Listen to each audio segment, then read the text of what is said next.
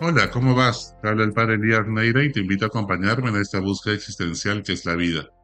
Cuando la frialdad de la gente te congela y la soledad abraza tu corazón, refúgiate en el manto de María. Cuando te sientes traicionado por los amigos en que confiabas y no tienes con quién conversar, cuéntale lo que te pasa a María. Cuando la cruz te aplasta, te tropiezas, caes al suelo y no tienes fuerzas para ponerte en pie, déjate levantar por María.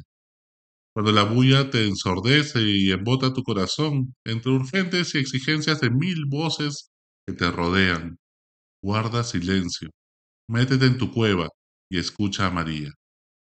Cuando vuelven tristes recuerdos de la infancia y la juventud, cargados de nostalgia y dolor, abraza a María.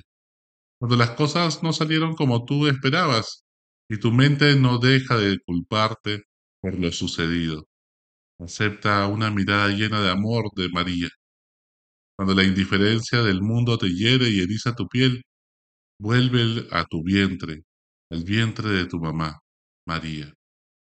Todos necesitamos volver a nacer, resucitar cuando andábamos viviendo como muertos vivientes, como zombies. Jesús le decía a Nicodemo que tenemos que renacer por el agua y el espíritu, o sea, por el bautismo y la confirmación.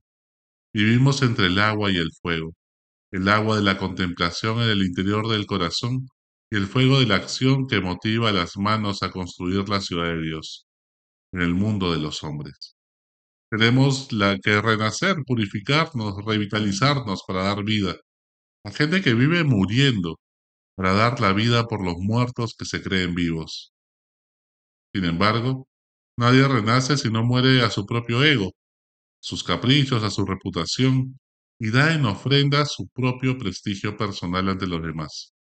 Se trata de desapegarse de los bienes materiales para usarlos en vez de vivir para cuidarlos. Se trata de ejercer liderazgo para ponerse al servicio de un propósito trascendente, en beneficio del bien común. No ansiar el poder para buscar nuestros propios intereses. Por eso, después de recibir esos golpes en la vida que nos matan, necesitamos volver al vientre de nuestra mamá, para que nos vuelva a dar a luz, nos ilumine y por esa luz releer todo lo que pasó, pues Dios puede convertir nuestro drama en una historia épica, nuestras derrotas en victorias heroicas, pues en nuestra vulnerabilidad se manifiesta la gloria de Dios y su amor. Jesús, cuando cae por primera vez cargando la cruz, sale corriendo la Virgen María a auxiliarlo. Cae bajo el peso de su cuerpo y su cruz, y cobra fuerzas para levantarse y sobreponerse, volviendo al lugar donde aprendió a amar gratis, su mamá María.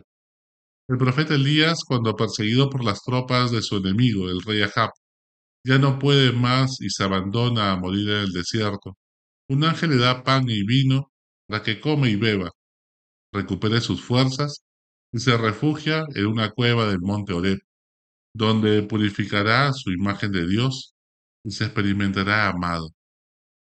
Luego, renovado, terminará de cumplir su misión y enseñar a Eliseo su discípulo.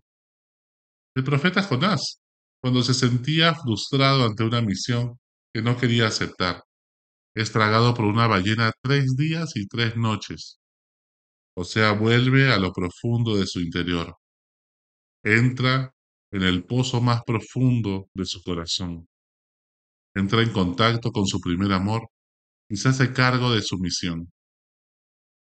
Nelson Mandela era un guerrillero frustrado con cadena perpetua en una cárcel de Sudáfrica, sin futuro y demasiado pasado, cargando las culpas de tantas cosas que había hecho. Después de 27 años en la cárcel, donde se encontró en el silencio consigo mismo, salió hecho un hombre nuevo. Él fue capaz de reconciliarse para entregar su corazón, integrarlo y de esa manera también integrar a un país dividido por el racismo y la discriminación. Si estás golpeado por la vida, vuelve a María, vuelve a tu madre, vuelve a tu primer amor, vuelve a donde aprendiste a ser amado gratis. sin esperar nada a cambio. En los momentos más duros de la vida, tu hogar, la cama de tu mamá, el corazón de María, es donde renace la vida, donde recobras la esperanza, donde la fe da a luz una vida nueva. María, esa quinceañera que un día le respondió el ángel que sí, que estaba dispuesta a asumir las consecuencias de ese sí, que ese sí iba a ser todos los días, que ese sí era estar dispuesta a que Dios le cambie la vida, que vivió confiando en una promesa de felicidad y salvación para todos, que crió y amamantó a todo un Dios que se recreaba en su ternura y belleza. Que guardaba todo en su corazón para con cada anécdota una historia de amor y de salvación. Esa misma María que estuvo al pie de la cruz, con el corazón atravesado y con el alma inquebrantable. En esa misma cruz, María, quien hasta ese momento pensó que su misión era ser la mamá de Jesús, el Hijo de Dios, nada menos, descubrió que su misión se ensanchaba un horizonte muchísimo más amplio, su misión era ser madre de todo el género humano. María comprendió, acogiendo a Juan en su casa, que Dios le pedía no solo ser madre de Jesús, sino de toda la humanidad en Cristo. Ser mamá no solo de la cabeza que es Jesús, sino del cuerpo de Cristo.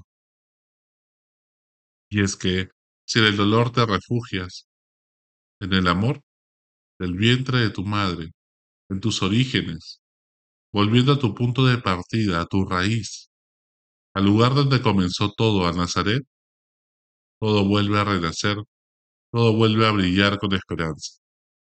El ser humano no se olvida de su Nazaret, de dónde viene, también se pierde y ya no sabe a dónde va cuando se olvida de ello. Volver al amor de tu madre es el modo de ser buen padre y buena madre para tus hijos. ¿O acaso no se te salen las palabras y gestos de tu mamá cuando le hablas a tus hijos? Y es que la semilla nunca cae muy lejos del árbol. María se convirtió así en reina de los apóstoles y madre de la humanidad. María es la, simbolizada con la luz de la luna llena, que ilumina los corazones las noches oscuras del alma, pero no con luz propia, pues no la tiene, sino que refleja la luz de Jesús, el sol que nace de lo alto. Cuando no seas capaz de ver el sol porque de noche te encuentras, mira la luna e invoca a María, para que con el amanecer renazcas a la vida. Desde este humilde espacio, un abrazo grande a todas las mamás que enseñan a amar y ser amados a sus hijos e hijas, como Dios nos ha amado. Son algo así como un sacramento natural del amor de Dios a donde siempre podemos volver para sanar heridas, descansar los pies del camino, releer nuestra historia, perdonar rencores y alimentar la esperanza. El apego sano de una madre a imagen de María es invaluable para enfrentar la vida, para poder ejercer liderazgo en los momentos de adversidad. Una madre nunca deja de serlo cuando sus hijos las necesitan, si pasen los años. Todos necesitamos a alguien que rece por nosotros y acoja sin juzgar ni preguntar. Gracias por ello a todas las mamás del mundo, a las mamás del Perú y especialmente la mía. Hasta la próxima. Sigue buscando que Él te encontrará.